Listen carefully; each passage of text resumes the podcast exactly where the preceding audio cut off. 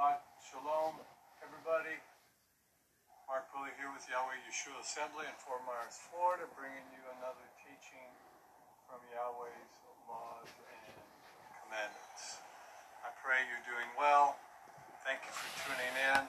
I want to thank everybody for all their support, their comments, their prayers, their intercessions as we are on, I think it's day 12 of coming out of Hurricane Ian. Uh, you notice that we're outside again. That's because the humidity has decreased a little bit. This is probably the first cloudy day since Ian hit us, and we're supposed to get a little bit of rain. So Yahweh has really been uh, enhancing the recovery efforts by keeping it in low humidity, lower temperatures than normal, and holding back the rain as we are still in our rainy season, but we're starting to come out of it. So today, being the first day of the week, I want to just share with you some highlights of what I ministered yesterday in our fellowship concerning the Feast of Tabernacles. Uh, one of the things that I want to share with you is it is in this season, this is especially for those that are new tutorial. Now, first thing, I want to make a disclaimer that I don't know everything there is to know about the Feast of Tabernacles or any other feast. I am learning, I am studying, I am growing from one year to another, and that's all you need to be concerned with. You're not going to be able to absorb everything in one setting on whatever feast it is whether it's the weekly Sabbath, whether it's the seven biblical feasts of Yahweh, but there is usually one or two things you can grab out of a teaching, whether it's by me or by any other uh, Torah ministers, that you can grab something and begin to build upon it as you continue to learn and grow in understanding the feast. So, it is the season it is in this season, the Feast of Sukkot or Tabernacles or Booths, which starts at sundown tonight, Sunday, October 9th, and that we should, during this season, study Luke chapter 1 and chapter 2. Now, those that are in the church, they usually only read uh, the beginning of Luke, first couple chapters, beginning of Matthew, the first couple chapters, during quote unquote what they call the Christmas season. And you're going to see that that is not the time that the scriptures, in, in, in those scriptures, were written or took place. It is actually during the Feast of Tabernacles that this um, Luke chapter 1 and 2 concerning the birth of Messiah Yeshua literally took place.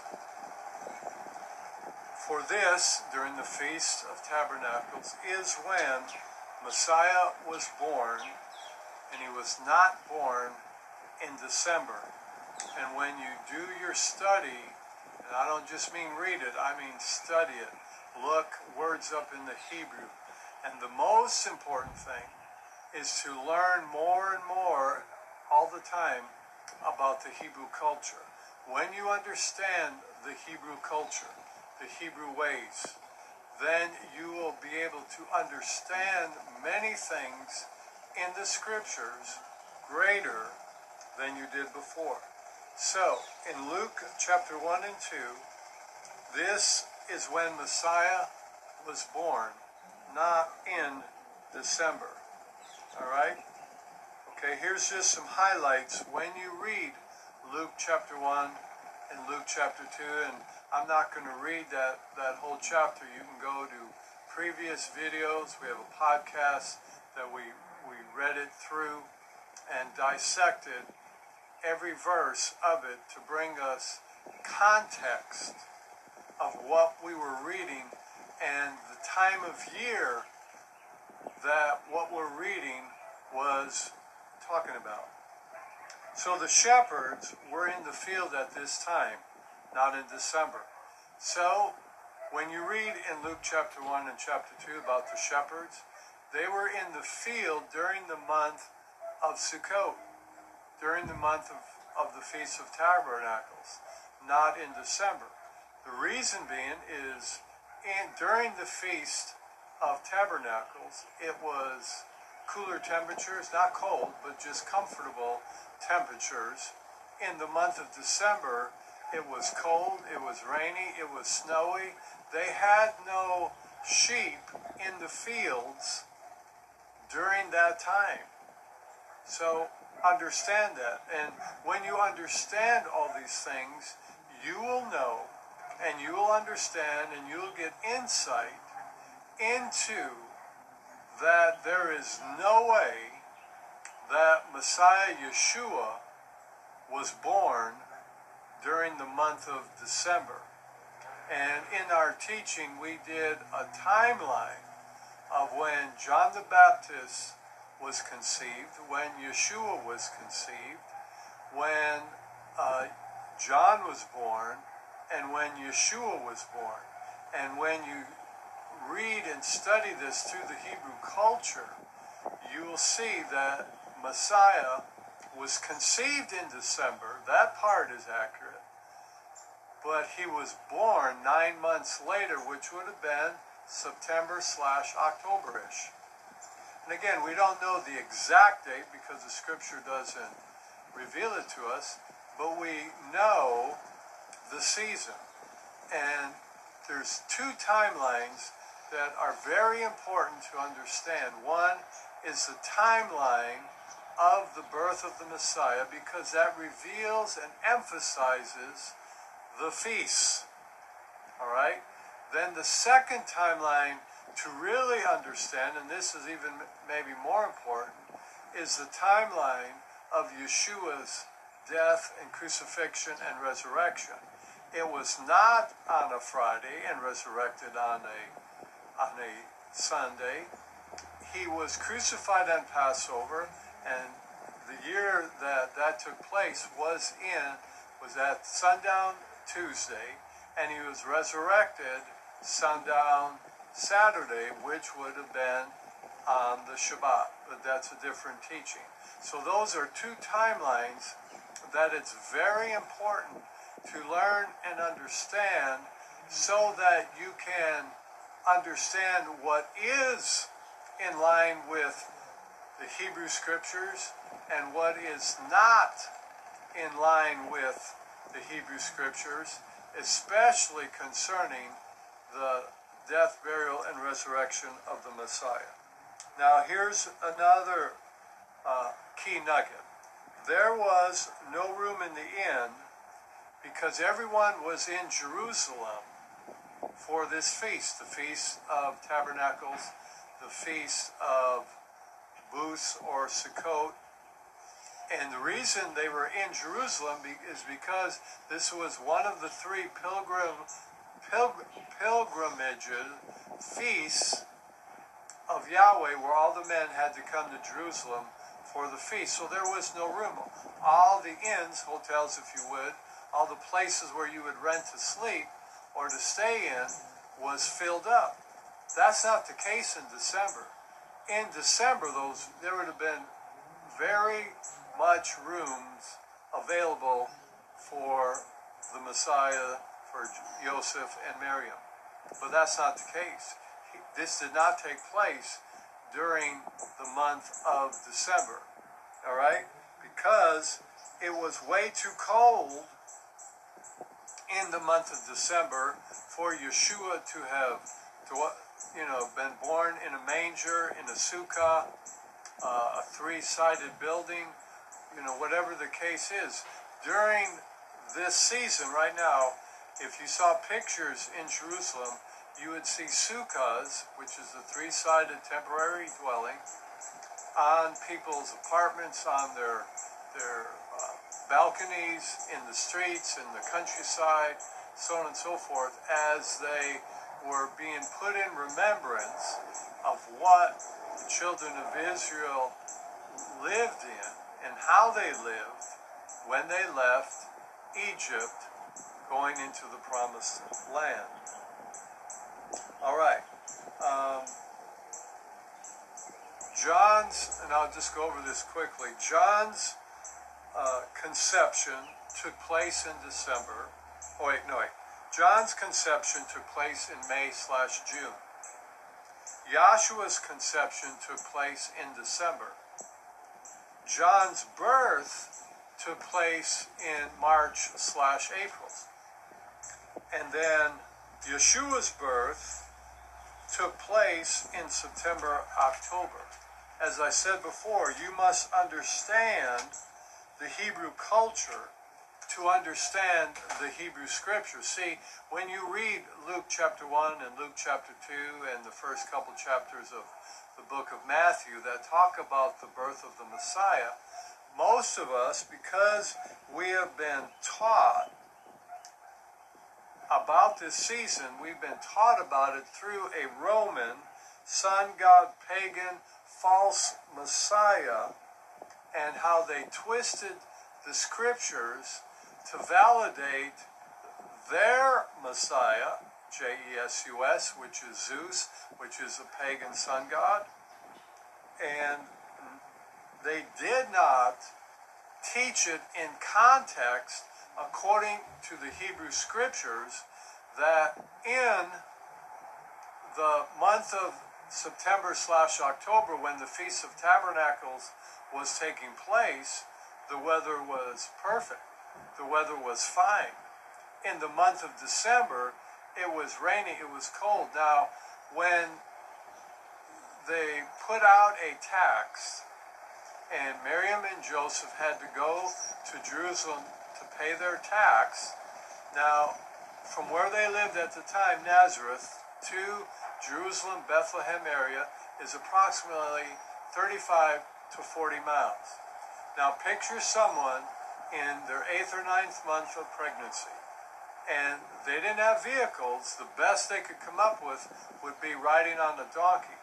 So if Miriam even rode on a donkey, bouncing all over the place, just think how uncomfortable that would have been. How difficult that would have been to have traveled on foot for 35 to 40 miles. How many days that would have taken. As well as all the other people would have had to travel on those rocky roads on the you know and thieves were on those roads looking to rip someone off steal from someone as well. It wasn't smooth sailing. So again there is no way that they would have done that in december when it was rainy what maybe even snowy. Those roads were rocky. They would have, it would have been cold. It would have been damp. It would have been painful. And there is no way that would have taken place in there and when you think of the birth of the Messiah, of a woman given birth, you know, at least from her waist down, she had to be open in the elements to give birth. There's no way that would have taken place during freezing temperatures. But it would have been comfortable during the feast of Sukkot, the feast of tabernacles because it might have been 70 degrees, 60 degrees, 80 degrees, whatever the case may be, it would have been a lot more comfortable. And it wouldn't have been rainy, it wouldn't have been snowy. The, the thing that when you see a manger, it had walls on the sides, but not on the top. so if it was rainy or snowy or windy, that would have just came right down upon them. So when you think about it and when you understand the Hebrew culture like this, then you will understand that there is no way that would have taken place during the month of December, but it would have taken place during the drier season, which would have been the Feast of Sukkot. Also, the Feast of Sukkot was about a, the harvest. They were celebrating the harvest. They were celebrating, thanking Yahweh for all the provision that they gathered in from the fields that would have fed their families for the upcoming seasons. And they would have been rejoicing. They would have been praising Him for it. It wouldn't have been in December because you're not going to harvest anything when it's freezing. When it's freezing, they, they would not have harvested anything. So again, that destroys Rome's pagan view of when the Messiah was born. It was not born. He was not born in December, but what did take place was that the sun god Mithras had its birth of its Son god, of its Messiah, of its Savior during the month of December, way before. They celebrated this hundreds of years before Messiah ever came about. Okay, so the feast, uh, but let me back up one minute. We need to know the difference between the Hebrew cultural biblical birth of the Messiah during the Feast of Tabernacles versus the pagan sun god uh, Christmas season because our salvation depends on it. Knowing the truth. The Feast of Sukkot, in part, is about knowing and celebrating the birth of the Messiah. It is, it's also about the harvest of the planting season and to give thanks to Yahweh for the crops they gathered in. It was their type of thanksgiving. It was they were giving thanks. They were giving thanks. It is also about rehearsing and preparing for Messiah's second coming and, and Yahweh's coming kingdom. That's what Sukkot is about. Sukkot will be celebrated in the coming kingdom according to the prophets. Understand that. Sukkot, Zechariah 14, verse 16 says that we will celebrate, all nations will celebrate Sukkot during the millennial reign of the Messiah. So these are just some things um, that we need to think about and, and study. And it's important. I know in the background my pool cleaner's going. I hope it's not too. I turned it down so it'd be quieter, but I hear it, you know, and I hope hopefully it's not aggravating during this teaching. So I just wanted to give this short synopsis of the feast. Here's what I found on the web. Of Sukkot I don't know why that goes off sometimes. I just wanted to give this synopsis of the Feast of Sukkot that we need to understand what took place during the Feast of Sukkot. And one of the most important things is that's when the birth of the Messiah took place. So part of the celebration of Sukkot is about knowing that this is the season that Messiah was born. And this is also the season in which the return of the Messiah will take place. So it's interesting, as far as when I first learned of this, that it would just make sense that during the Feast of Sukkot is a seven day festival. And on the eighth day, there is another high Sabbath. The first day is a high Sabbath, and the eighth day is a high Sabbath. The first day of the high Sabbath is the celebration, is the day that the Messiah was born.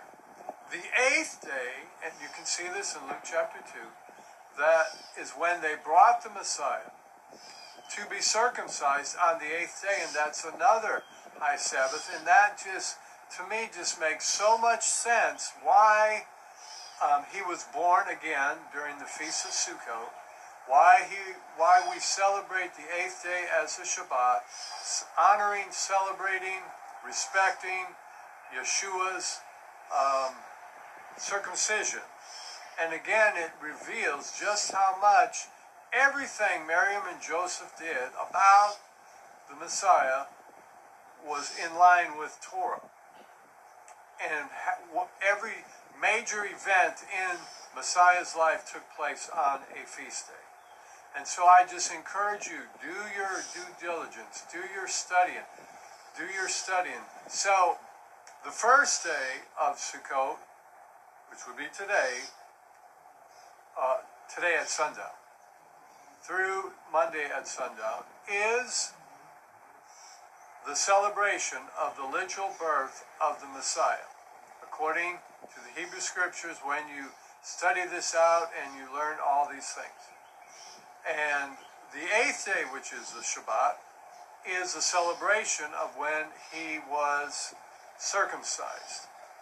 None of this could have taken place during the month of December.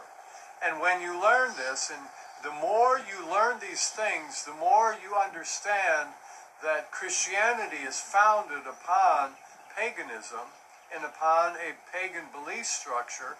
And the more you understand it, the more you receive it, the easier it is to come out from among them and be set apart according to Yahweh's laws and commandments.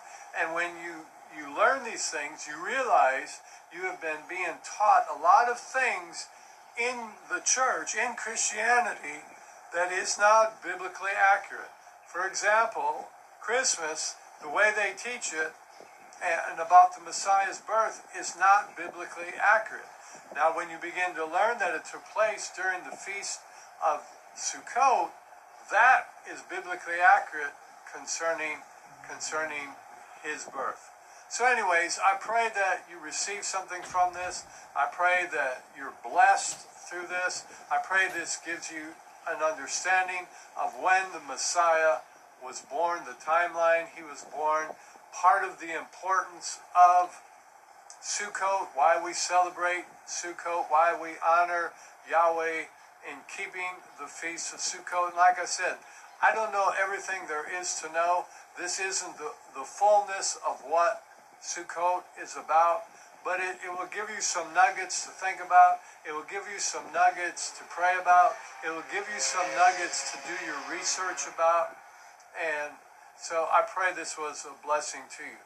If this doesn't set with you, then just move on, you know, and go from there. So I thank you for tuning in. I pray Yahweh bless you. Yahweh make his face shine upon you. Yahweh give you peace and great shalom. Always remember, whenever whenever you respond to people's teachings, whether it's on Facebook, whether it's on YouTube, be respectful you know, treat them as you would want to be treated, walk in love, and so on and so forth. So, until next time, if you want to connect with us, you connect with us on our Facebook page or with me personally, Mark Pulley on Facebook, and you connect with us obviously on YouTube. So until next time, be blessed, be strong, enjoy your feast of Sukkot and keep his Shabbat days, um, keep his Sabbaths in the power of Yahweh's name. Yahweh bless you.